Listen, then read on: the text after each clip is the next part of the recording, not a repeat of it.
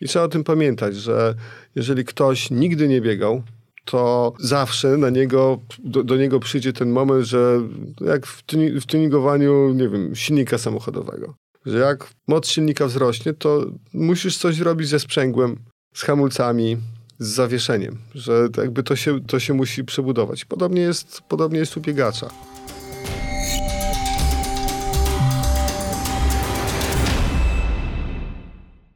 Cześć, e, tu Kuba Pawlak, witam Was w kolejnym odcinku podcastu 42 195 FM. Inspiracją, słuchajcie, do nagrania tego odcinka była informacja, którą ostatnio przeczytałem. E, nie wiem, czy Wy jako fani sportu zdajecie sobie sprawę, bo ja na przykład absolutnie nie zdawałem, że my jako ludzie jesteśmy anatomicznie wspaniale ukierunkowani ewolucyjnie i predestynowani właśnie do uprawiania biegania czyli tego, o czym tutaj zazwyczaj co tydzień sobie rozmawiamy. Otóż okazuje się, według tej informacji, że nasz mózg e, wcale nie jest tak duży i pojemny w wyniku ewolucyjnych zmian mających rozwijać nasze abstrakcyjne myślenie czy mowę e, lub tym podobne. Okazuje się, że natrafiłem na taką informację, że ten nasz mózg urósł po to, by można było dłużej biec, albo biec nawet bym powiedział w niekorzystnych warunkach termicznych, czyli w gorącu, bo im mózg jest większy, tym trudniej go przegrzać. Dzięki temu, że jest duży, ma po prostu dużą pojemność termiczną i to właśnie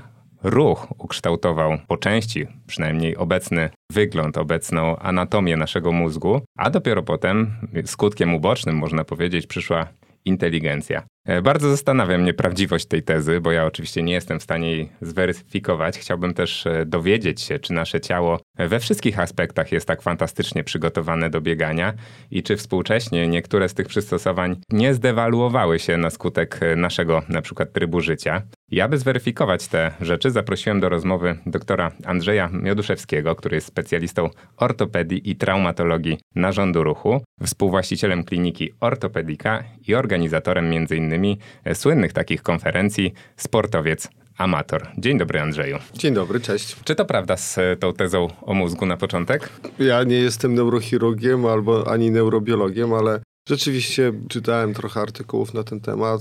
Zresztą wpadła mi w ręce. W tej chwili nie pamiętam autora.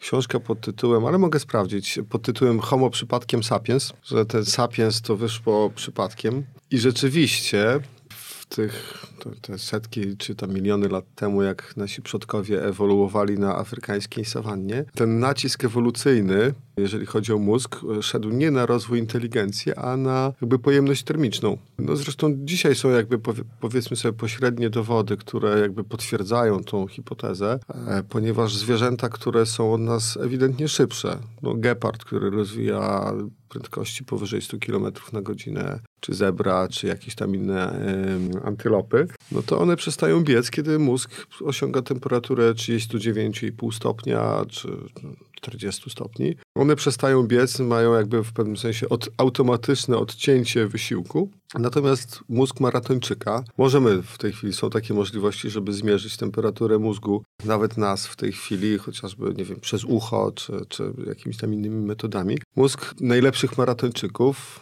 na mecie osiąga temperaturę 42 stopni i nic się nie dzieje.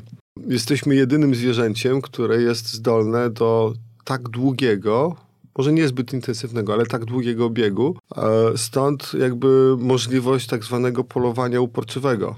No bo powiedzmy sobie, ci nasi przodkowie, którzy nie, nie mieli żadnego uzbrojenia, nie mieli mocnych pazurów, zębów, e, nie byli szybcy, byli zdolni tylko i wyłącznie albo aż do tego, żeby biec ciągle. No i powiedzmy sobie takiej zebrze w temperaturze powiedzmy sobie 40 stopni w gorącym słońcu bez wody, jak nasz przodek y, zaaplikował kilkanaście interwałów mocnych, gdzie ona sprintem uciekała i potem się zatrzymywała, potem podała zwyciężenia, a ten nasz powiedzmy sobie antenat, on się trochę spocił. Więc e, no rzeczywiście do tego jesteśmy fizjologicznie przygotowani, jeżeli chodzi o taką pojemność cieplną mózgu. Potem ci nasi przodkowie gdzieś tam wyemigrowali w chłodniejsze rejony i się okazało, że jest nadmiar mocy obliczeniowej, bo więcej tych neuronów, no i pojawiło się to myślenie abstrakcyjne i szeroko pojęta kultura. Czy to dobrze, czy źle, no to czas pokaże.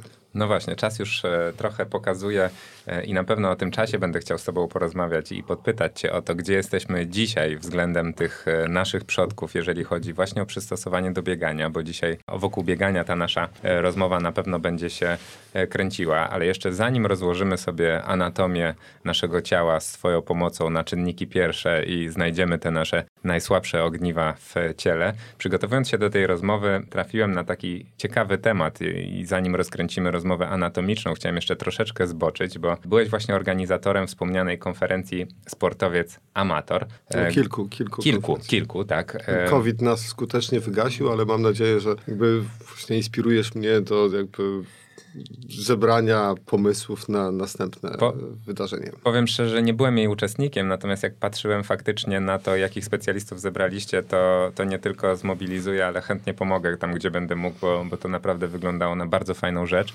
No tak, mówiliśmy o to się zawsze sprzedaje o seksie, o marihuanie, mówiliśmy o nowotworach, o diecie i tak dalej, więc no tak szeroko żeśmy tak, to, jechali. To zatrzymajmy się przy jednym z tych tematów, który właśnie może być taki e, bardzo sexy i na rozkręcenie naszej rozmowy, czyli ta marihuana w sporcie, bo konferencja w ogóle nazywała się Sportowiec Amator, więc rozumiem, że rozmawialiśmy o tych rzeczach, rozmawialiście e, w kontekście sportu amatorskiego głównie. E, WADA niedawno zakazała zakazała marihuany całkowicie już, e, jeżeli chodzi o e, środki dopingujące. Ona już jest na czarnej liście. E, kiedyś było tak, że faktycznie w okresie okołostartowym nie można było używać takich środków, natomiast teraz ona już jest całkowicie zbanowana. No i nie rozmawiamy o sportach wyczynowych, bo tam to ma na pewno takie zakazy też mają taką rolę trochę prewencyjną, trochę wychowawczą. Natomiast ja się zastanawiam, czy zażywanie marihuany, używanie marihuany okazjonalne e, na zasadzie, nie wiem, wymiennika piątkowego piwa e, dla wyluzowania się, bo takie praktyki wiadomo, że, że niektórzy stosują. I jeżeli uprawiamy na przykład sport wytrzymałościowy do tego, to czy zmiana używki, nie wiem, z piwa na marihuanę jest w stanie polepszyć albo pogorszyć nasze wyniki sportowe, nasze możliwości? Czy to ma jakikolwiek wpływ? Tego nie wiem.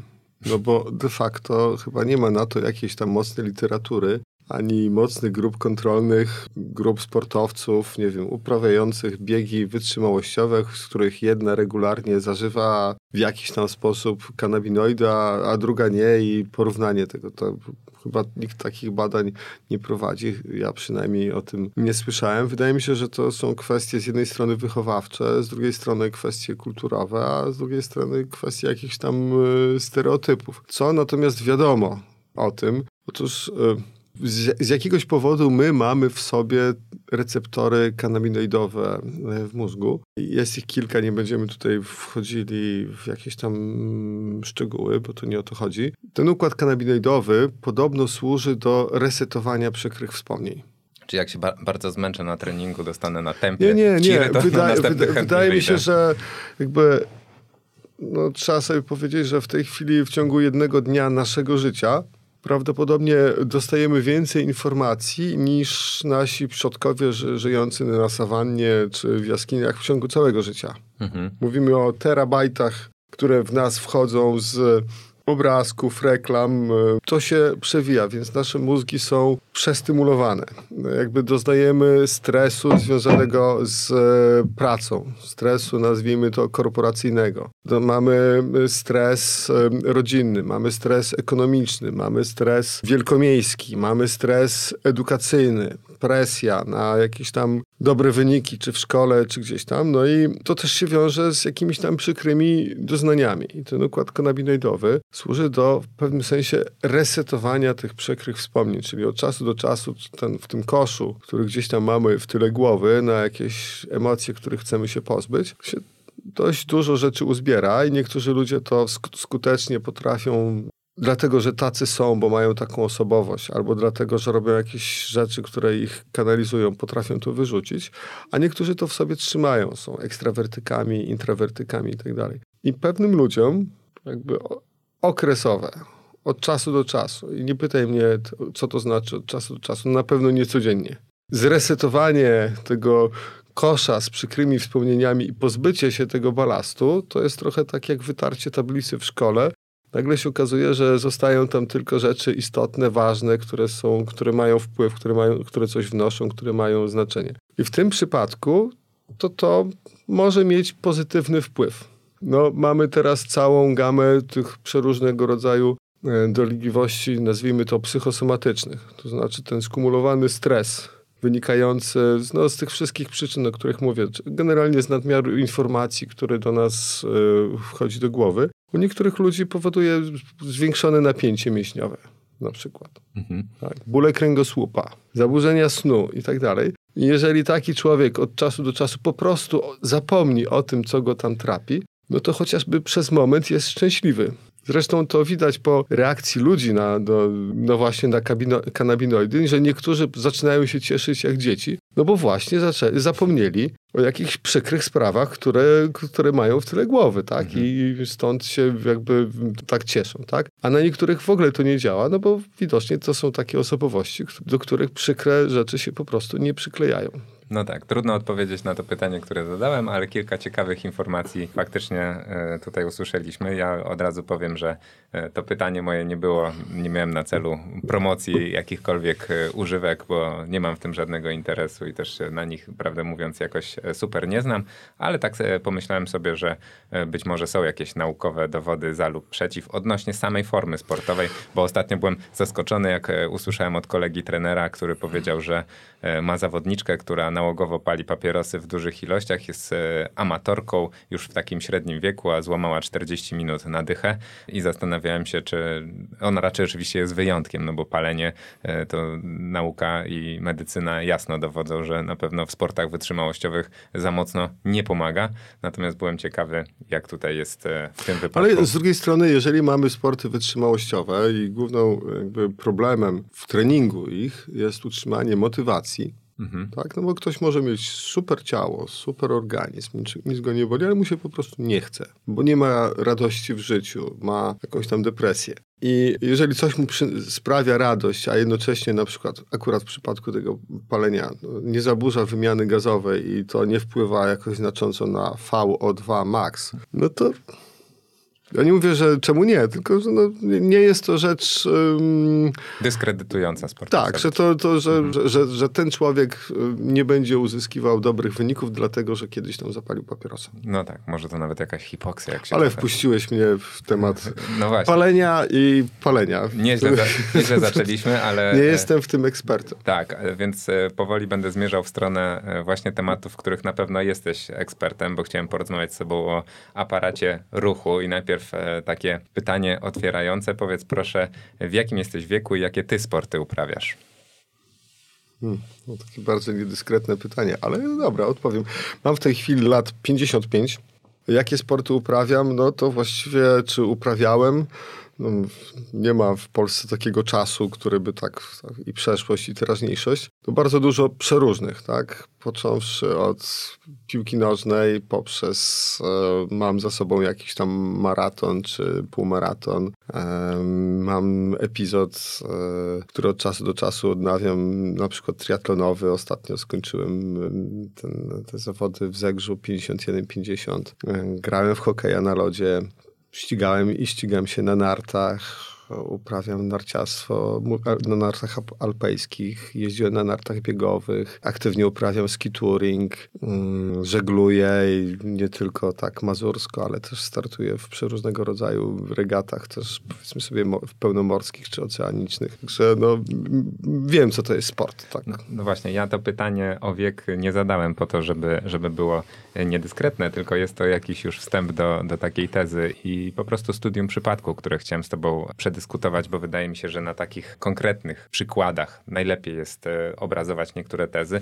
Ja też się od razu przyznam, żeby nie było, że tak jednostronnie. Ja mam 39 e, lat i ja głównie w tym momencie też mam kilka przygód e, sportowych, ale głównie biegam. Biegam od 70 maksymalnie gdzieś tam do 100, 110 czasami kilometrów tygodniowo. I moje pytanie teraz... Ile ci rocznie wyszło? Rocznie. Nie, wiesz co, nie... sprawdź teraz na zegarku, bo ja idąc na, na ten, nie na zegarku, w telefonie, e, ja sprawdziłem siebie i wyszło mi na to, że e, od 21 września 2021 do 2022 do dzisiaj przebiegłem 3038 kilometrów. Okej, okay, no to mi na pewno no łatwo policzyć, bo myślę, że tak średnio to mi wychodzi po 400 kilometrów, 350 do 400 miesięcznie, więc pewnie to będzie koło trochę ponad 4000 rocznie. Jakby znaczy, to... u mnie to prze, przebiegnę to jest połączenie biegania i yy, skituringu. To tak. tak, to, to tak łącznie. No i właśnie, zestawiając nas dwóch e, z naszym bagażem doświadczeń, z tym, co robimy, kto z nas robi dobrze, a kto źle swojemu aparatowi ruchu? Czy boli cię coś? Czasami. Czasami mnie nie boli. No mnie nic nie boli, więc no, wydaje mi się, że jeżeli się czuję, że tak powiem, mocno, zdrowo i nie mam żadnych dolegliwości, to znaczy, że jakby jestem w zakresie swojej tolerancji, a jednocześnie jeżeli jestem w stanie, nie wiem, wejść na Kasprowy Wierch w dwie godziny, czy przebiec, niezależnie od czasu, 10 czy 20 kilometrów i mam lat 55, to znaczy, że jestem dogadany ze swoim organizmem. Okej, okay, to, to zadam to pytanie jeszcze trochę inaczej, już skupiając się na bieganiu, bo jednak dzisiaj słuchają nas praktycznie sami albo w większości Wiadomo. E, biegacze. Jak byłem u kardiologa kiedyś na badaniu, to on mi powiedział, że ruch, owszem, e, aktywność fizyczna, bieganie jest zdrowa dla serca i pomaga mu do pewnego momentu, a w pewnym momencie i przy takiej ilości, przy takiej intensywności, jaką na przykład ja mam, robiąc gdzieś tam trening do swojego małego sportowego, prywatnego wyczynu, to już tracę te benefity i może on by nie zaryzykował takiego stwierdzenia, że to jest niezdrowe, ale na pewno też nie ma w tym nic jakiegoś super zdrowego względem populacji średniej. E, zastanawiam się, czy jest z punktu widzenia aparatu ruchu taka jakaś granica, wiadomo, że to zależy, ale z grubsza, którą moglibyśmy określić przy, w przypadku biegania, co jest zdrowe dla ludzi, którzy zaczynają się ruszać. Mówimy oczywiście o tych amatorach, tak, dla własnego wyczynu, a gdzie już e, zaczyna się to ryzyko robić e, faktycznie duże. Trudne pytanie. Ja myślę, że mówisz o tolerancji, tak? tak? Że ile, y, do jakiego poziomu, ile godzin tygodniowo, Czyli ile, ile minut tygodniowo wysiłku jest ok, a ile już jest e, za dużo. Tak, gdyby, gdyby przyszedł do ciebie pacjent, który powiedziałby, panie doktorze, ja chcę biegać, e, ale chcę biegać tylko dla zdrowia. Wynik nie jest dla mnie istotny, e, chcę biegać po to, aby moje ciało było sprawne, aby mój aparat ruchu jak najdłużej został w dobrej kondycji, żebym jak najdłużej... E... Wszystko zależy od historii tego człowieka. Okay. Kto to jest, jak jest anatomicznie zbudowany. No załóżmy, że to jest człowiek, który nie ma jakiejś specjalnej nadwagi, który mm, powiedzmy sobie ortopedycznie jest zbudowany prawidłowo, to znaczy, że ma neutralną oś kończyn, nogi nie są ani koślawe, ani szpotawe, stopy ani płaskie, ani wydrążone ortopedycznie bez kłopotu. I on zaczyna e, przygodę z bieganiem i kiedy, kiedy można powiedzieć, że to jest zdrowe, a kiedy jest chore, kiedy on przekracza jakieś granice. To e, nie ma jakby, nie, nie odpowiem w tym momencie, że ile tam tysięcy kroków, godzin, minut, jakim tempem i tak dalej, bo to jest wszystko bardzo relatywne. Natomiast trzeba mieć w tyle głowy e, kilka faktów. Otóż mamy kilka rodzajów tkanek w naszym ciele. Tak? Pomijmy układ pokarmowy jako w tym momencie nieistotny, jako jakby układ dolotu paliwa do, do mięśni, tak? Zostawiamy to. Otóż powiedziałem mięśnie. Mięśnie to jest tkanka, to jest przedłużenie tkanki nerwowej. Te mięśnie to są przedłużenie mózgu, one są bezpośrednio podłączone do nerwów, mają kapitalną zdolność skracania się i wydłużania. Zresztą notabene, to nie wszyscy wiedzą, fazą aktywną skurczu mięśnia jest rozkurcz. Mhm. Skurcz jest fazą pasywną, czyli taką sprężyną, którą spuszczamy i potem ona się musi rozciągnąć na nowo. Ale mięśnie są bardzo dobrze ukrwione i mięśnie mają bardzo żywy metabolizm.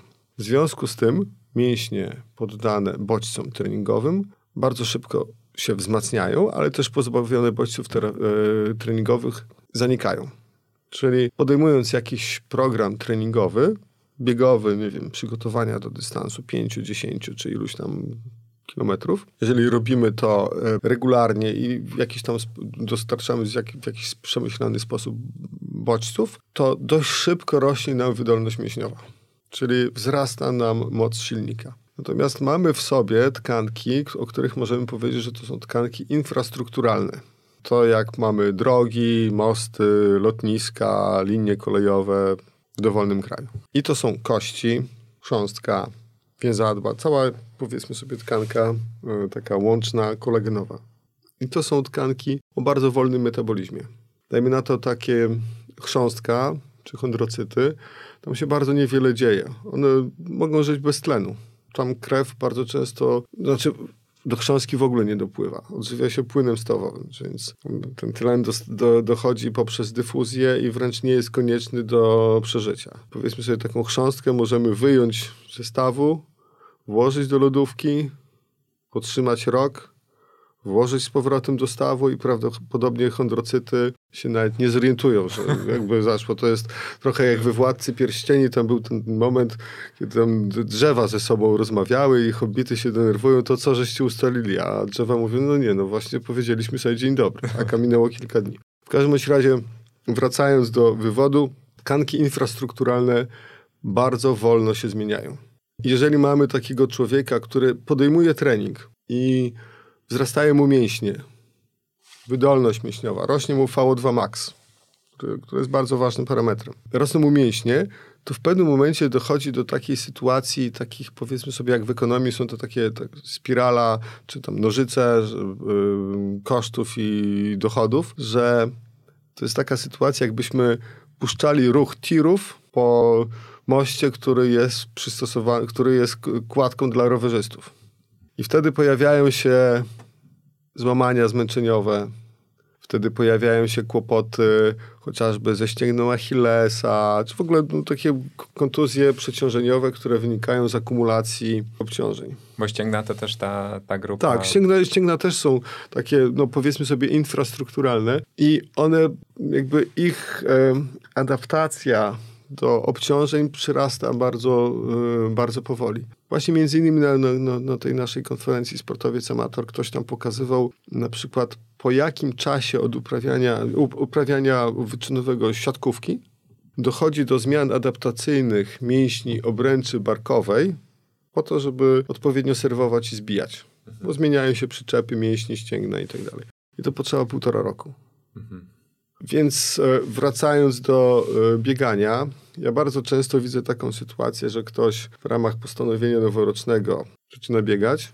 Często to są ludzie ambitni, często robią to w bardzo systematyczny sposób i po trzech miesiącach treningu biegowego pod okiem trenera, oni już się bardzo mocno czują. Mają VO2 max im wzrosło, już mają napęd, natomiast zaczynają się pojawiać problemy. I trzeba o tym pamiętać, że jeżeli ktoś nigdy nie biegał, to zawsze na niego, do, do, niego przyjdzie ten moment, że jak w, tuni, w tuningowaniu, nie wiem, silnika samochodowego, że jak moc silnika wzrośnie, to musisz coś zrobić ze sprzęgłem, z hamulcami, z zawieszeniem, że jakby to się, to się musi przebudować. Podobnie jest, podobnie jest u biegacza. I bardzo często jakby leczeniem biegacze mają, rzadko mają takie rzeczy jak złamania, zerwania więzadeł, no chyba, że no wiem, skręcenie stawu skokowego i tak dalej. Ale te takie rzeczy ostre to leczą się bardzo dobrze i bardzo szybko. No bo to jest kilka tygodni. Natomiast e, przebudowa tej tkanki infrastrukturalnej wymaga wytworzenia nowego kolagenu. Bo my jesteśmy zrobieni z kolagenu. Tak jak koszula jest zrobiona z bawełny, tak ścięgna, kości, chrząstki są zrobione z kolagenu. I od idąc do analogii koszuli, od tego, jakiej jakości jest bawełna w koszuli, zależy, ile koszula wytrzyma prań, prasowań i jakichś tam stresów, zanim się zacznie rwać. No, nasza, nasza wewnętrzna koszula czy ciało to jest jakby samoodnawiające się. Tam cały czas proces, proces, jakieś tam tkactwo yy, zachodzi. Ważne jest to, żeby jakby nie dopuścić do jakby wewnętrznego uszkodzenia tych struktur. A jeżeli do tego dojdzie, to niestety nie ma drogi na skróty. Potrzebna jest cierpliwość. Nowy kolagen u, człowieka, kolagen typu drugiego, dojrzewa 120 dni. I tego procesu przyspieszyć się nie da. Tak jak nie da się przyspieszyć ciąży, która jakby w, na, w, naszym gatunku trwa 9 miesięcy i intensywne szkolenie na, i chodzenie na szkołę rodzenia nie skróci ciąży do 6 miesięcy czy 3, tylko i tak, i tak to jakby to musi trwać tyle. Tak samo przebudowa chociażby wewnętrznie przeciążonego ścięgna Achillesa musi potrwać ze 4 miesiące. Natomiast często to się spotyka z taką niecierpliwością, że jak to? Ja za dużo trenuję, Tamten to dużo trenuje. Ja jestem okej. Okay. Ja nie, nie, nie dużo trenuję. Doktorze, zrób coś, bo ja mam za tydzień y, maraton, a mnie tu boli. W USG widzimy, że któryś z rdzeni ścięgnistych, akurat to historia z wczoraj, ścięgna Achillesa, który wchodzi do głowy bocznej mięśnia brzuchatego łydki, jest ewidentnie częściowo uszkodzony i obrzęknięty i należy mu się kilka tygodni odpoczynku. Tego nie można wyleczyć rolowaniem, suchym igłowaniem, czy bańkami, czy tabletkami z kolagenem, czy czymś takim. Po prostu potrzebny jest czas. Miałem to pytanie zadać później, ale sam mnie na nie naprowadziłeś, bo jestem ciekawy, czy w związku z tym, co powiedziałeś, że pewne rzeczy wymagają bezwzględnie jakiejś ilości czasu, tak jak z tym kolagenem i 120 e, dniami, to powiedz, czy rynek medyczny jest trochę zepsuty, czy zdarzają się, czy jest dużo takich e, specjalistów w twojej branży, którzy jak ty powiesz pacjentowi, że no przykro mi stary, ale te trzy miesiące, czy tam e, półtora miesiąca musisz, musisz przestać po prostu bezwzględnie, bo inaczej to się nie stanie. Wiadomo, jaka dzisiaj jest presja w sporcie, zwłaszcza tym, który zbliża się w stronę wyczynu, ale... Ale poczekaj, granica... mówimy o amatorach czy zawodowcach. Wiesz co, mi jest bardzo trudno teraz tak naprawdę taką kreskę postawić, gdzie, gdzie się kończy jedno, a gdzie zaczyna drugie, bo to się bardzo obecnie... Nie, to, to jest, dla mnie ta kreska jest bardzo prosta. To kasę zarabia, tak? Nie. Czy, trudno powiedzieć o, o, o kasie, czy ktoś uprawia tylko sport, jeżeli on uprawia tylko sport, niezależnie od poziomu dochodów, ale tylko to, to jest jedna rzecz, to jest człowiek dedykowany sportowi, czy to jest osoba, która po, poza uprawianiem sportu ma poza tym jeszcze życie zawodowe, no dobra, socjalne, ale, ale rodzinne i tak dalej. To, to, to, jest, to, jest bardzo duża, y, y, to jest bardzo duża różnica, ponieważ ten sportowiec, nazwijmy to amator, czyli ta osoba, która ma jeszcze mnóstwo innych rzeczy, on nie ma jednej, jeżeli chce uprawiać intensywnie sport i dużo trenować, i jednocześnie być dobrą matką, ojcem, szefem, podwładnym, kumplem, przyjacielem i tak dalej, to, to wszystko zjada, to wymaga czasu. I ta osoba nie ma y, czasu na regenerację. Nie ma czasu na sen który jest w tym wszystkim chyba kluczowy, bo to, to, to, to też, też jest w wielu miejscach opisane i stwierdzone, że jeżeli ktoś śpi krócej niż 8 godzin dziennie, to jest narażony na cały szereg przeróżnych kontuzji wynikających, wiesz czego? Przychodzi mi do głowy mm, jakaś gospodarka hormonalna. No tak, no bo y, ci ludzie, którzy nie śpią, przede wszystkim y, nie regenerują się. Nie ma odtwarzania kolagenu, a ten e, taką osią kolagenową zarządza między innymi hormon wzrostu, który jest wydzielany bezpośrednio przez mózg, przez przysadkę mózgową i to w czasie snu. Jeżeli ktoś zarywa noce, bo z jednej strony trenuje, jest w dobrej formie, ale zarywa, zarywa noce, bo praca, zarywa noce, bo impreza, zarywa noce, bo rodzina, bo dziecko na przykład, Wtedy, wtedy nie ma tego, tego okienka, kiedy mózg wydziela hormon wzrostu i mięśnie się rozluźniają. Jest wtedy taki naturalny czas na wymianę, nie wiem, płynów ustrojowych w mięśniach i tak dalej. I ci ludzie od razu, jak utrzymują ten twardy reżim treningowy, wchodzą w kontuzję. To podpiszesz się pod taką tezą, że to jest pośrednio główna przyczyna kontuzji wśród amatorów sportowców? Brak snu? Brak regeneracji? Jedna z. Jedna z.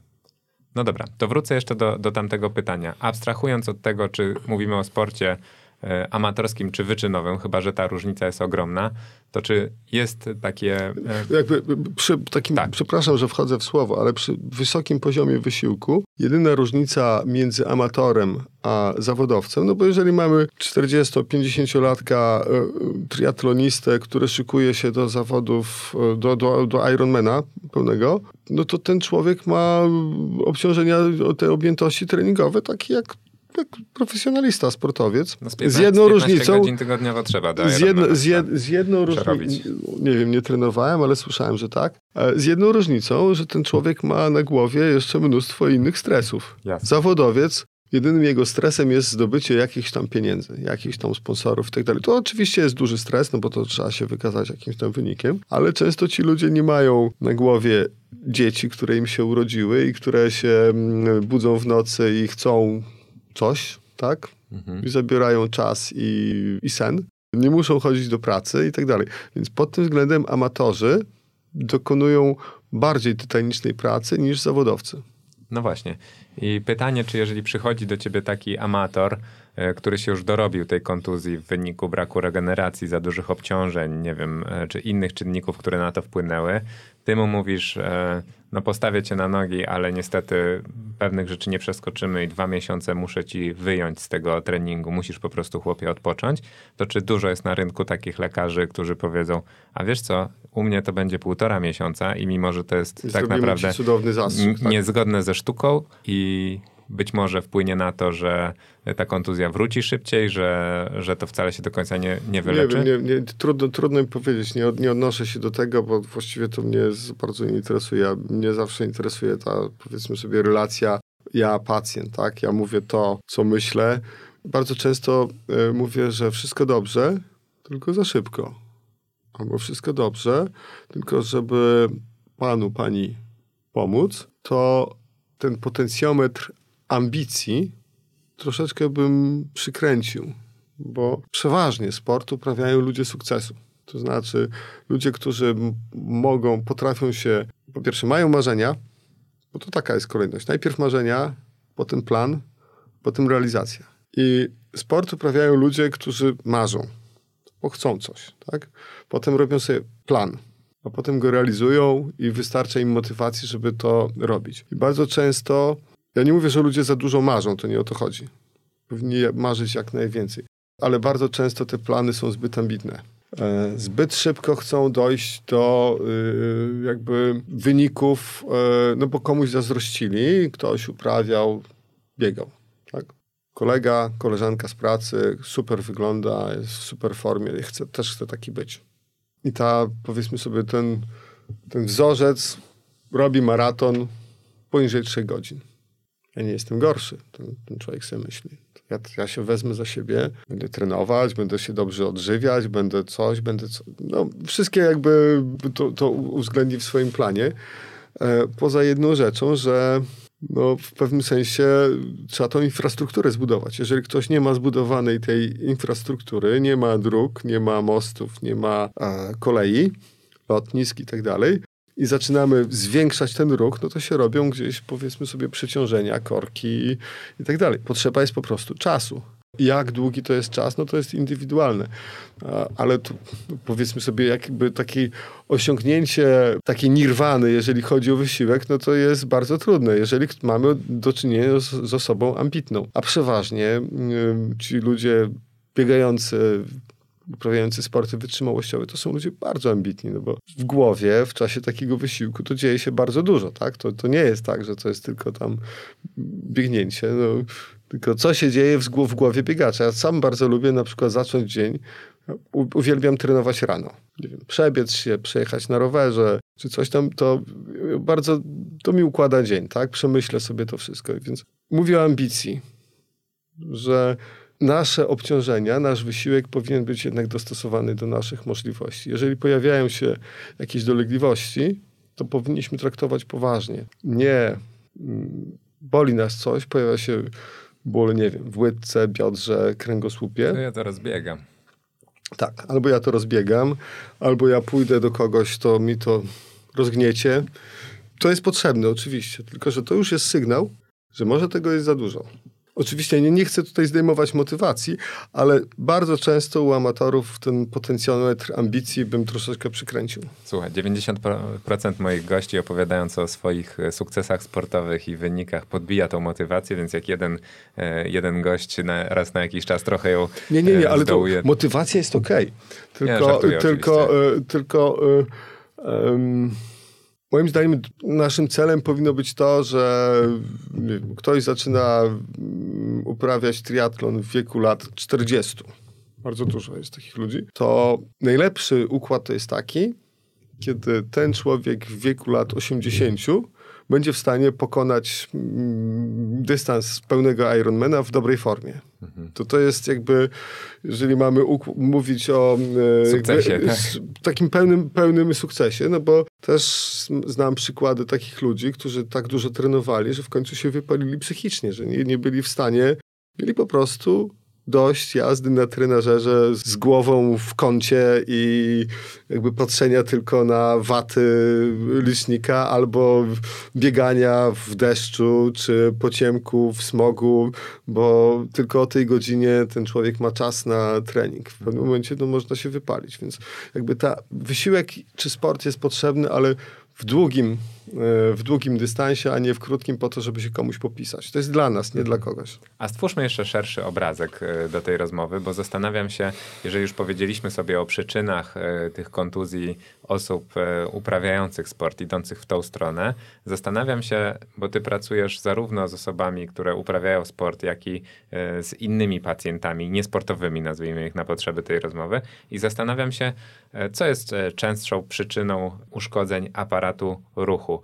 Pójście za mocno w stronę treningu i e, właśnie dorobienie się w cudzysłowie kontuzji, czy absolutny e, brak ruchu w życiu codziennym, co powoduje częściej to, że pacjent staje w twoim progu? Nie no, bez wątpienia lepiej uprawiać sport niż go nie uprawiać. No chyba, że mamy do, do czynienia z kimś takim, który jakby na co dzień ma taką dawkę e, aktywności fizycznej, że on po pracy to już nie powinien rzeczywiście uprawiać żadnego sportu. Mamy ludzi, którzy, nie wiem, pracują na budowach, czy mm, no, robiących coś, że, że oni fitness, no nie muszą wykupować karnetu, no bo mm, żeby robić to, co robią, to ratownik topru. Człowiek, który cały czas zasuwa po, po górach, on po pracy, schodząc ze zmiany, nie ma wykupionego karnetu, albo może na, na coś innego, bo on po prostu musi być fit, tak?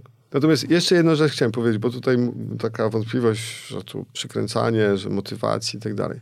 Istnieje mnóstwo dowodów, że ci ludzie, którzy są w dobrej formie fizycznej, mają lepszą formę psychiczną i żyją dłużej. Między innymi przyczyną jakby szeroko pojętego starzenia się jest to, że starzeje nam się materiał genetyczny, czyli skracają nam się tak zwane telomery w chromosomach. E, telomery nie mogę tego pokazać, no bo tylko mówię, to opowiem. Telomery to są tak jakby końcówki na sznurowadłach, te takie, takie spinki, które powodują, że nie rozpruwa nam się to sznurowadło. I są, jest dużo dowodów na to, które mówią, że ludzie, którzy regularnie męczą się, mają dłuższe telomery, czyli te mm, chromosomy czy materiał genetyczny nie ulega jakiejś tam degradacji. W związku z tym ci ludzie są młodsi biologicznie niż ich y, rówieśnicy, rzadziej chorują i żyją dłużej.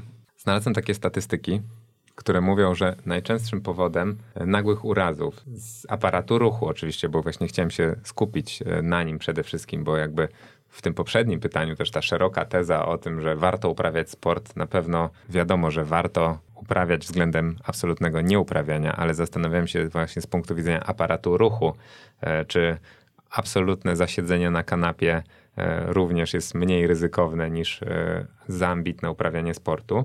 Ale jeszcze takie pytanie, bo mm, znalazłem statystyki, które mówią, że najczęstszym powodem właśnie takich urazów, tam chyba około 20%, e, są skręcenia stawu skokowego, z czym ludzie przychodzą do e, lekarza, do ortopedy czy na, na SOR ogólnie. E, dlaczego tak się dzieje? Czy to jest akurat jakaś wadliwa struktura w naszym ciele? To nie jest wadliwa struktura, natomiast no, to jest struktura bardzo delikatna to jest struktura, która się uszczę... jakby staw skokowy w staniu tak na pełnych stopach jest z założenia stabilny, jest tak zbudowany, natomiast staje się bardzo niestabilny wtedy, kiedy stoimy na palcach.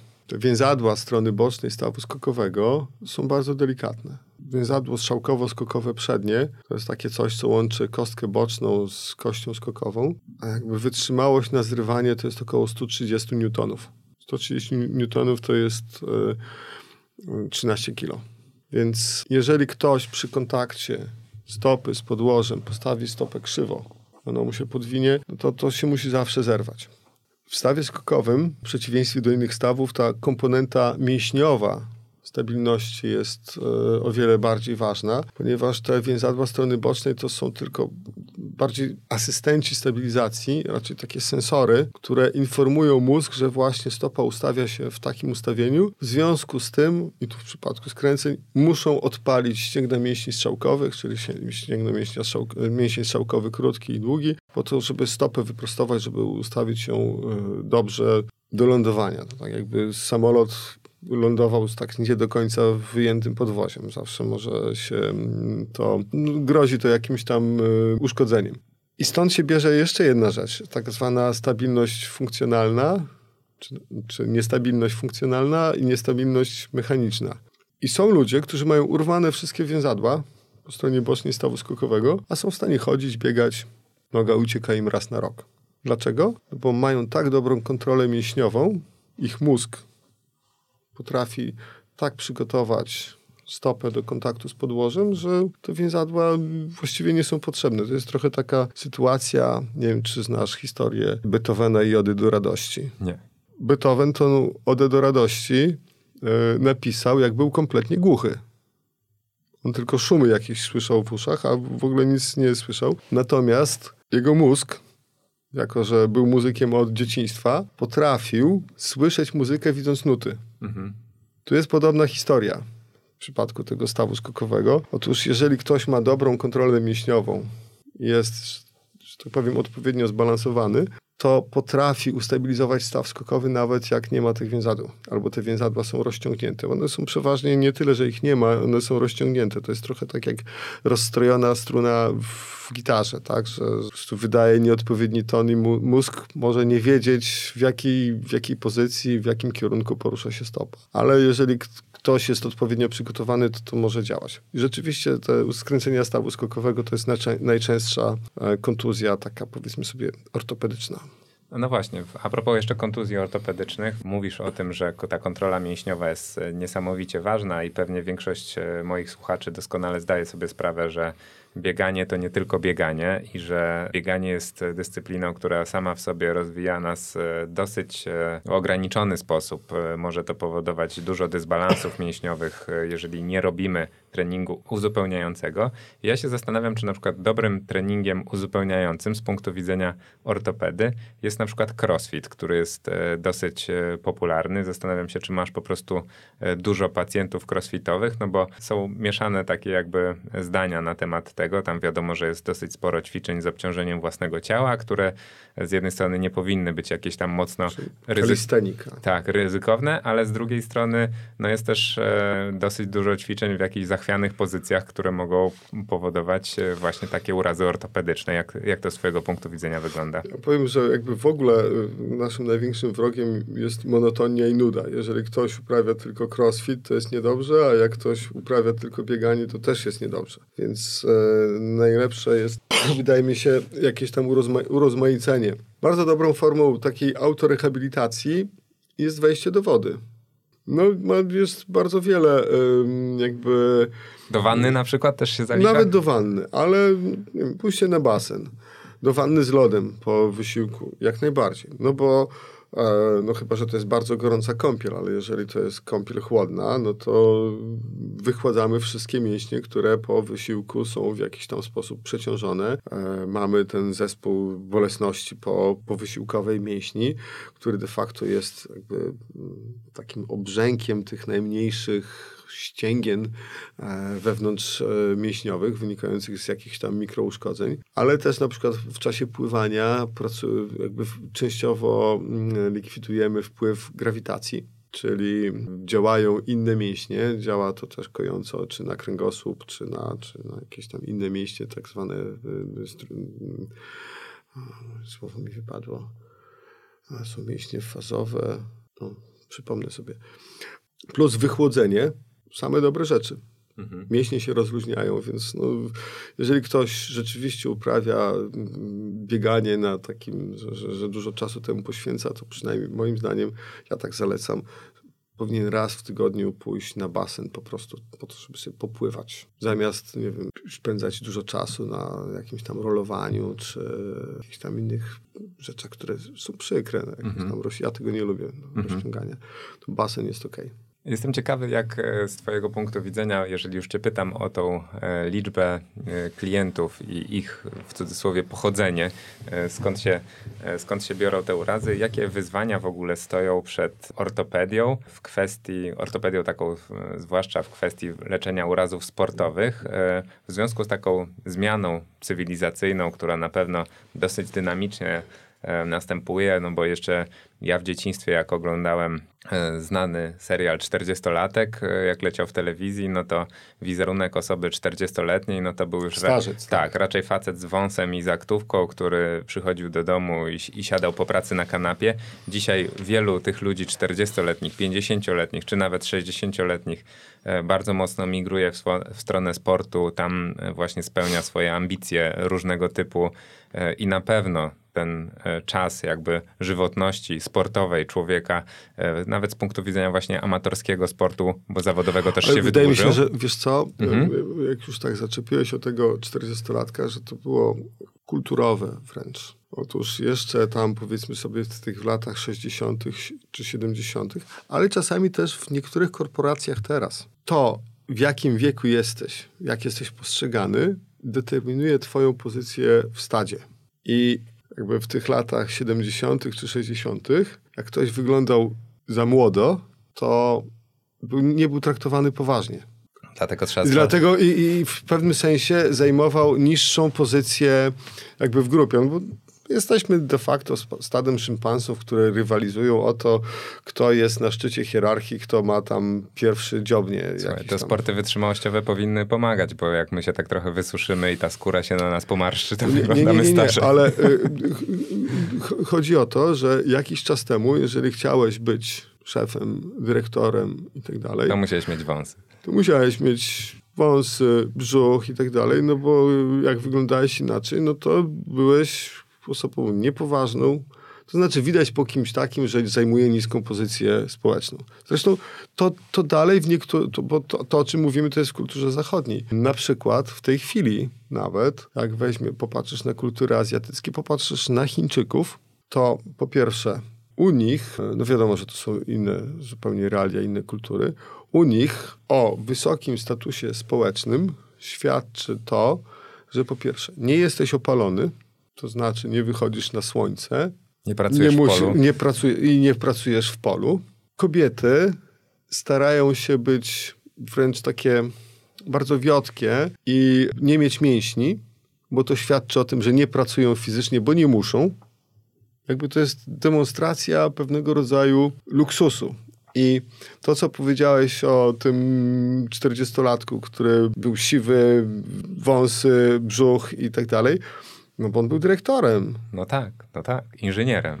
No inżynierek Karwowski, tak. tak. No on, no, on co prawda miał ten epizod, że tam chciał sobie tak. tam pograć w piłkę, ale mimo wszystko, gdyby był takim, powiedzmy sobie, fit współczesnym, współczesnym nikt by go pewnie nie szanował.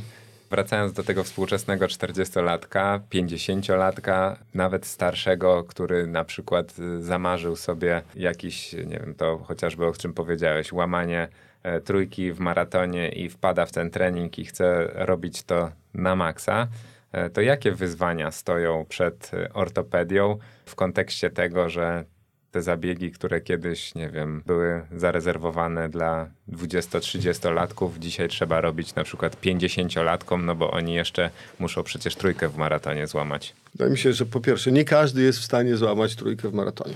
To po pierwsze. To po, po, po, po drugie, nie, nie, starczy każdemu motywacji, żeby tak dużo y, trenować. Po trzecie, jeżeli mu starczy, no to może nie starczyć cierpliwości to jest jak budowanie zamku z piasku. Jak za szybko wybudujesz, to ci się zawali.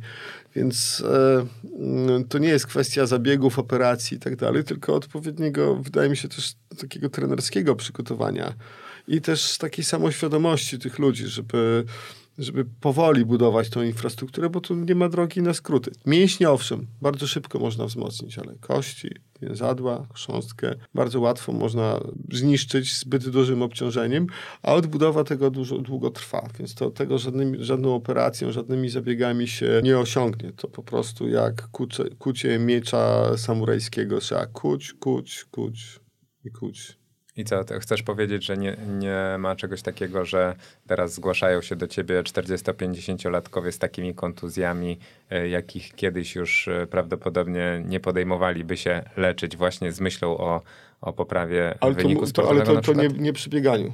Mhm. To nie są y, kontuzje związane z, nazwijmy to, biegactwem. To są kontuzje związane z na przykład z jakimiś tam urazami przy sportach, gdzie jest większa energia mechaniczna. Mhm. No bo biegacz, no to może sobie naciągnąć Achillesa, skręcić kostkę i to właściwie wszystko. Cała reszta to już są kontuzje yy, przeciążeniowe. Ale bardzo często ludzie uprawiający, uprawiający bieganie jeżdżą na nartach, rowerze i tak dalej. No i rzeczywiście w przypadku na przykład zabiegów na kolanie, kiedyś mówiło się, że więzadło krzyżowe przednie to się rekonstruuje tak mniej więcej do 40 roku życia. No ale teraz mamy 60-latków, którzy no, są w bardzo dobrym stanie, mają niestabilną nogę, bo sobie coś tam urwali. No i właściwie to z jakiej racji mamy tych ludzi dyskryminować i powiedzieć, że nie, nie, nie, proszę pana, pan, pani ma lat 65 i co? No ale do tej pory... Panu to jeszcze można powiedzieć, ale pani? No, to jest jeszcze inny problem. Panie i panowie się w pewnym momencie zaczynają bardzo mocno różnić. Co jak co, ale menopauza to Panu Bogu nie wyszła. Menopauza jest takim głównym dawcą kontuzji pań powyżej 45 roku życia. To jest jakby poważny problem, jeżeli chodzi o leczenie. I, i Facet, tak. mężczyzna jakby bardzo długo, jakby ten organizm jego się nie zmienia, a jeżeli ma, jakby dobrze się prowadzi, ma ciekawe życie, nie jest sfrustrowany, to właściwie nie ma czegoś takiego jak andropauza. Jest, jest cały, no, popatrz na Mika, Mika tego, Jaggera na przykład. Czyli co, to, to ta gospodarka hormonalna u tych pań tak, e, tak. powoduje, że do czego mają więcej predyspozycji? Do złamań na przykład? Wiesz co, no do wszystkiego, co chcesz.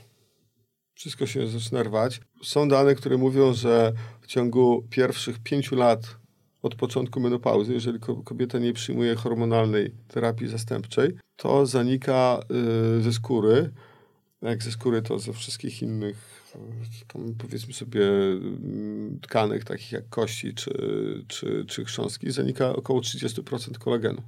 To tak jakby ci z koszuli tam wypruto co, co, co, co, co trzecią nitkę bawełny, to się wszystko zaczyna rwać. Często to się też nakłada na to, że wtedy jest taki ten, że muszę się za siebie wziąć, więc panie zwiększają poziom, poziom aktywności i pojawiają się takie kontuzje z niczego. Naprawdę z niczego.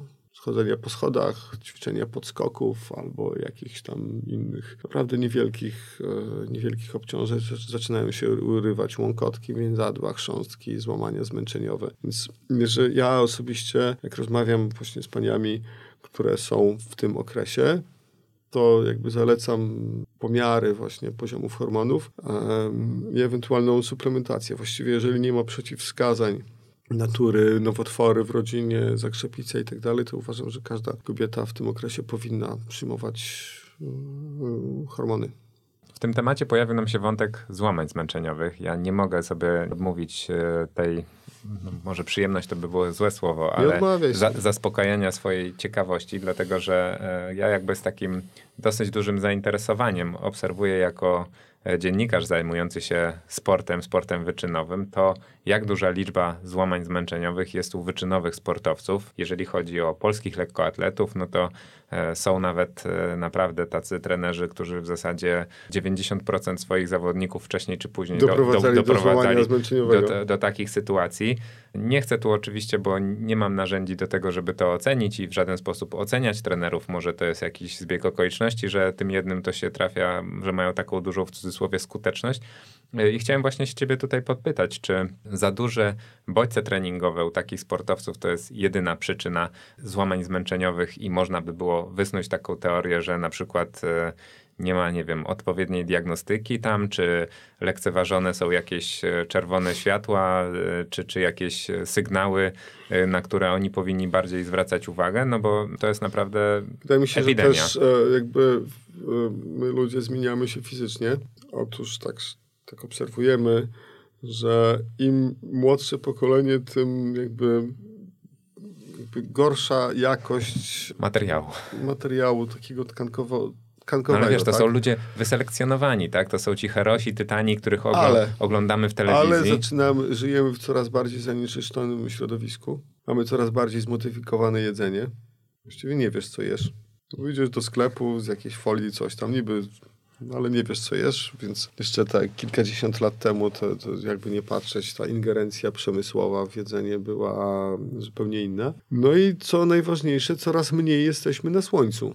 W związku z tym e, mamy wręcz w tej chwili epidemię niskich, e, nie, nie, niedoboru witaminy D. To witaminę D dajemy noworodkom czy niemowlętom po to, żeby nie miały krzywicy, no bo kości się wtedy deformują. Dorośli, jak mają niskie poziomy witaminy D, no to kości mają mniej wapnia i się łatwo łamią. Żyjemy w czasach, i może to takie trochę niepopularne, histerii antysłonecznej. Jak się patrzy na ludzi wychodzących na plażę, to jeszcze zanim wyjdą na słońce, to już się cali wypaciają tymi kremami, tak żeby żaden foton ze słońca nie dotarł do skóry. I nawet jak ktoś spędzi na plaży cały dzień i jest w filtrze i ubrany, no to tej witaminy D jest mało. A witamina D jest, trudno powiedzieć, że witaminą. To jest hormon wytwarzany przez skórę, albo który można zjeść. Ona chemicznie jest bardzo, jest oparta, to mądre słowo będzie, cyklopentanoperhydrofenantren.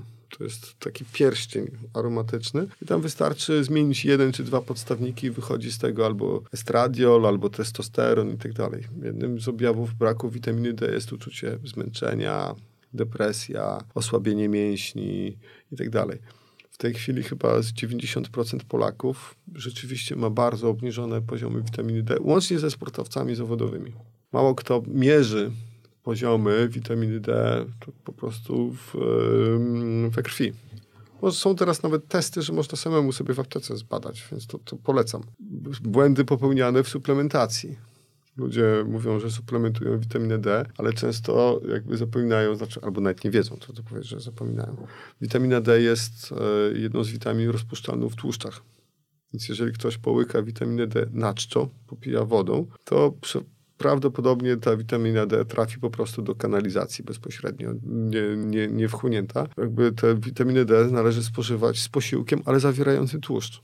To pytanie takie e, w takim razie uzupełniające. Czy jest jakiś sposób diagnostyki tego, żeby przewidzieć złamanie zmęczeniowe? Czy może jakiś badań, na przykład sportowcom e, wyczynowym wykonuje się za mało? Bo to są takie błędy, o których e, wspomniałeś, które przyczyniają się jakoś tam pośrednio, ale być może, nie wiem, jesteśmy w stanie zrobić jakąś taką diagnostykę, która da trenerowi odpowiedź, nie wiem, ten zawodnik jest bardziej predestynowany do tego, albo ten jest już blisko e, prawdopodobieństwa wystąpienia takiej kontuzji e, i jemu raczej nie powinienem podkręcać Nie, śruby? nie potrafię odpowiedzieć na to pytanie tak jednoznacznie, no bo trudno tutaj każdemu zawodnikowi robić scintygrafię, USG, wszystkiego, czy... Wydaje mi się, że po prostu trzeba obserwować reakcję. No to jest z jednej strony, bo są różne rodzaje trenerów, tak? Jest trener taki brat łata, czy trener kumpel, ale też może być trener kat, tak? Podobno naj, najlepsze wyniki mają trenerzy kaci, tak? No, którzy, u których tylko najtwardsi przetrwają, tak? No pewnie trzeba jakby tutaj rola całego sztabu, żeby był i jednocześnie trener musi być i trochę katem, ale też i trochę bratem, tak? No, żeby posłuchać e, jakichś tam sugestii właśnie ze strony czy fizjoterapeuty, czy lekarza, że może ten człowiek ma za dużo. No. Andrzeju, super się e, rozmawia. Mam wrażenie, że dopiero tak naprawdę się rozkręcamy, ale spoglądam też na zegarek e, i zdając sobie sprawę z tego, że niektórzy słuchają nas na jakichś e, rozbieganiach, wiem, że one nie mogą trwać w nieskończoność, więc będę powoli zmierzał do końca naszej rozmowy, ale chciałbym jeszcze zadać Ci takie jedno pytanie, dlatego że jesteś pierwszym ortopedą, z którym mam przyjemność rozmawiać w podcaście, a rozmawiałem przed Tobą z dwoma lub trzema nawet fizjoterapeutami. E, I zresztą znam ich e, prywatną e, taką opinię. Często jak się pyta o to, czy z urazem powinno się iść biegowym najpierw do fizjoterapeuty czy do ortopedy, no to fizjoterapeuci oczywiście oni nie powiedzą tego wprost, bo to też nie wypada, ale zazwyczaj stosują takie zawoalowane wypowiedzi, w których mają na myśli to, że ortopeda to jest tak, taki lekarz, który uczy się już inwazyjnych bardzo metod leczenia kontuzji. Jak pójdziesz do ortopedy, to on będzie chciał No, będzie chciał zoperować albo to, zrobić to zastrzyk. To będzie chciał z ciebie zrobić bardziej otwartego człowieka, tak, tak, to nazwijmy, i zajrzeć do środka. E, chodzi o to, że po prostu jest taka urban legend, że o, ortopeda to nie jest taki lekarz, który tak patrzy holistycznie, tylko on patrzy, co, co w cudzysłowie nie działa, może się nie do końca będzie chciał zgłębić, jaka jest przyczyna takiej kontuzji, tylko będzie chciał od razu naprawić, a fizjoterapeuta to jest taki gość, który popatrzy przez cały pryzmat, że tak powiem, wyeliminuje jedną przyczynę, drugą, trzecią i być może bezinwazyjnie uda się z danej kontuzji wyjść. Domyślam się, że e, masz inne zdanie na ten temat jako ortopeda, ale znaczy, jestem... Wydaje mi się, że to nie ma co tutaj dzielić ludzi na lekarzy, ortopedów, chirurgów, fizjoterapeutów, nie wiem, kogo jeszcze tam wymyślisz, masażystów i tak dalej, bo to jest, bo to jest bez sensu, tak, jakby konfrontowanie. Logika jest jedna, biologia jest jedna i jest jeden sport. To tak, to tak bym zaczął, tak. W ogóle e, w medycynie, ekonomii, filozofii i tak dalej, to jest jedna zasada. Najpierw diagnoza, potem prognoza. I pytanie, czy jeżeli coś boli, to gdzie najpierw pójść, jest pytaniem z założenia głupim. No bo de facto to trzeba zrozumieć, co boli. Jeżeli ktoś ma dużą świadomość swojego ciała i wie, że na przykład przeciążył sobie jakąś tam grupę mięśniową i go boli, i zna możliwości na przykład swojego fizjoterapeuty, to jak najbardziej powinien z tego skorzystać. Tyle. Natomiast jeżeli coś się dzieje z organizmem, nogą, ręką, głową, tak dalej, dziwnego, czego nigdy nie było, no to trzeba najpierw wiedzieć, co się stało. Czyli najpierw diagnoza, a potem jest dopiero prognoza. Oczywiście większość tych rzeczy, mówię w przebieganiu, to są rzeczy drobne. To są jakieś naciągnięte mięśnie, przeciążone jakieś tam włókna mięśniowe, pasma powięzi, więzadeł i tak dalej. I czasami wystarczy rozluźnienie, w większości przypadków wystarczy rozluźnienie i odpoczynek. Bo to są generalnie ludzie zdrowi. No ale czasami to są rzeczy, które jak się nie sprawdzi, to może być kłopot. A zdarzały się w twojej karierze? No to mogę powiedzieć taką historię, że na przykład zgłosiła się do mnie pani, prawniczka, 30-paroletnia, która biegała bardzo długie dystanse, takie maratońskie. No i w pewnym momencie zaczął ją boleć kręgosłup. No i tam jeden masaż, drugi masaż, to tamto. Przyszła do mnie. Właściwie nic nie widzę, ale tak coś mnie tknęło i zrobiłem rentgen. Tam był ubytek kości którymś tam z trzonów yy, kręgów lędźwiowych, wynikających z tego, że tam się rozwijał jakiś nowotwór. Łagodny to łagodny, ale jakiś nowotwór. I pytanie, mnie coś tknęło, żeby zrobić ten rentgen, tak? Może to było nadmiarowe, a się okazało, że w tym przypadku nie. Pytanie, co by było, gdyby to zbagatelizować. Więc jakby tak będę wracał do, nie, że ortopeda, fizjoterapeuta czy ktoś tam inny, tylko trzeba sobie stworzyć prawdziwy, realny obraz tej rzeczywistości, bo tylko wtedy można z tego kłopotu wyjść. To tak na koniec. No, wiesz, Mam ja... nadzieję, że odpowiedziałem. No. Tak, tak, e, jak najbardziej. Głupie, prowokacyjne pytania to, to moja właśnie specjalność. E, robię to celowo, natomiast zastanawiam się, czy zdarzyło się w twojej e, karierze lekarskiej mieć takiego pacjenta, który na przykład trafił do ciebie od jakiegoś upartego fizjoterapeuty, który terapiami manualnymi nieodpowiednimi do tego... Jak najbardziej męczył, wierząc w to, że się wyleczy, a, a właśnie to były rzeczy, które wymagały po prostu interwencji ortopedycznej? Ja, ja, jak najbardziej. My właściwie przecież wszyscy robimy to samo, stosując troszeczkę inne środki, mając inne jakby poziomy dostępu do człowieka, no bo to tak można powiedzieć, tak? No, to, że ja wykonuję operację i to, że mogę kogoś bezkarnie nożem przeciąć mu skórę i zrobić coś w dobrej wierze, to nie znaczy, że ja w każdej chwili y, zawsze chcę z tego korzystać. Wydaje mi się, że ja mam generalnie, w sumie większość lekarzy ma takie podejście, że robimy to ludziom to samo, co sobie byśmy zrobili w, w danej sytuacji. I jakby straszenie lekarzami to jest tak jak straszenie dentystami dzieci. Mhm.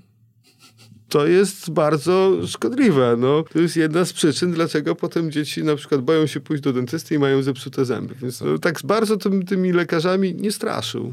Dobry przykład, bo właśnie siedzisz naprzeciwko gościa, który wychodząc od dentysty zazwyczaj nawet po wzięciu trzech znieczuleń ma takie zakwasy w takich miejscach, żeby się nie spodziewał, że tam ma mięśnie, bo to właśnie, e, właśnie w ten sposób działa, także trafiłeś e, w dziesiątkę. Andrzeju, bardzo Ci dziękuję za dzisiejszą rozmowę. To była ogromna przyjemność. Ja mam poczucie, szczerze mówiąc, e, że jeszcze wiele tematów tutaj moglibyśmy poruszyć, bo dopiero się rozkręcamy, także może kiedyś, jak jeszcze e, dasz się zaprosić, to, to spróbujemy te i inne e, kwestie rozstrzygnąć. Jeżeli ktoś z naszych słuchaczy chciałby Ciebie odnaleźć, skonsultować się lub ma po prostu problemy ortopedyczne, z którymi chciałby się zgłosić właśnie do Ciebie z uwagi na to, że wzbudziłeś na pewno dzisiaj nasze zaufanie, to e, przez klinikę ortopedika najlepiej ciebie, tak. E, ciebie szukać. Także jeszcze raz dziękuję za dzisiejszą rozmowę. Bardzo dziękuję i w ogóle sukcesów wszystkim i żeby ambicja dorównywała możliwościom i odwrotnie. Tak, tak pamiętajcie o tym potencjometrze, o którym Andrzej mówił, a ja już dziękuję wam e, za dzisiaj. Dziękuję, że zostaliście z nami do końca i zapraszam na kolejne podcasty 42 195 FM. Do usłyszenia.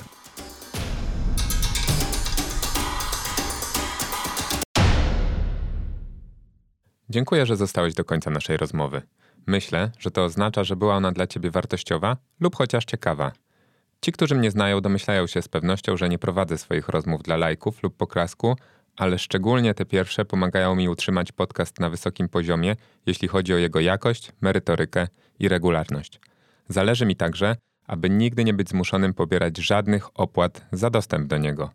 Stąd moja prośba do Ciebie o wkład w rozwój tych audycji – jeśli słuchasz ich regularnie, to proszę doceń moje starania i oceń podcast na Spotify. Jeśli chcesz zrobić coś więcej, to udostępnij ten odcinek i poleć swoim znajomym. Tylko tyle, a uwierz, że dla mnie to zdecydowanie aż tyle. Zrób to teraz. Dziękuję i do usłyszenia wkrótce.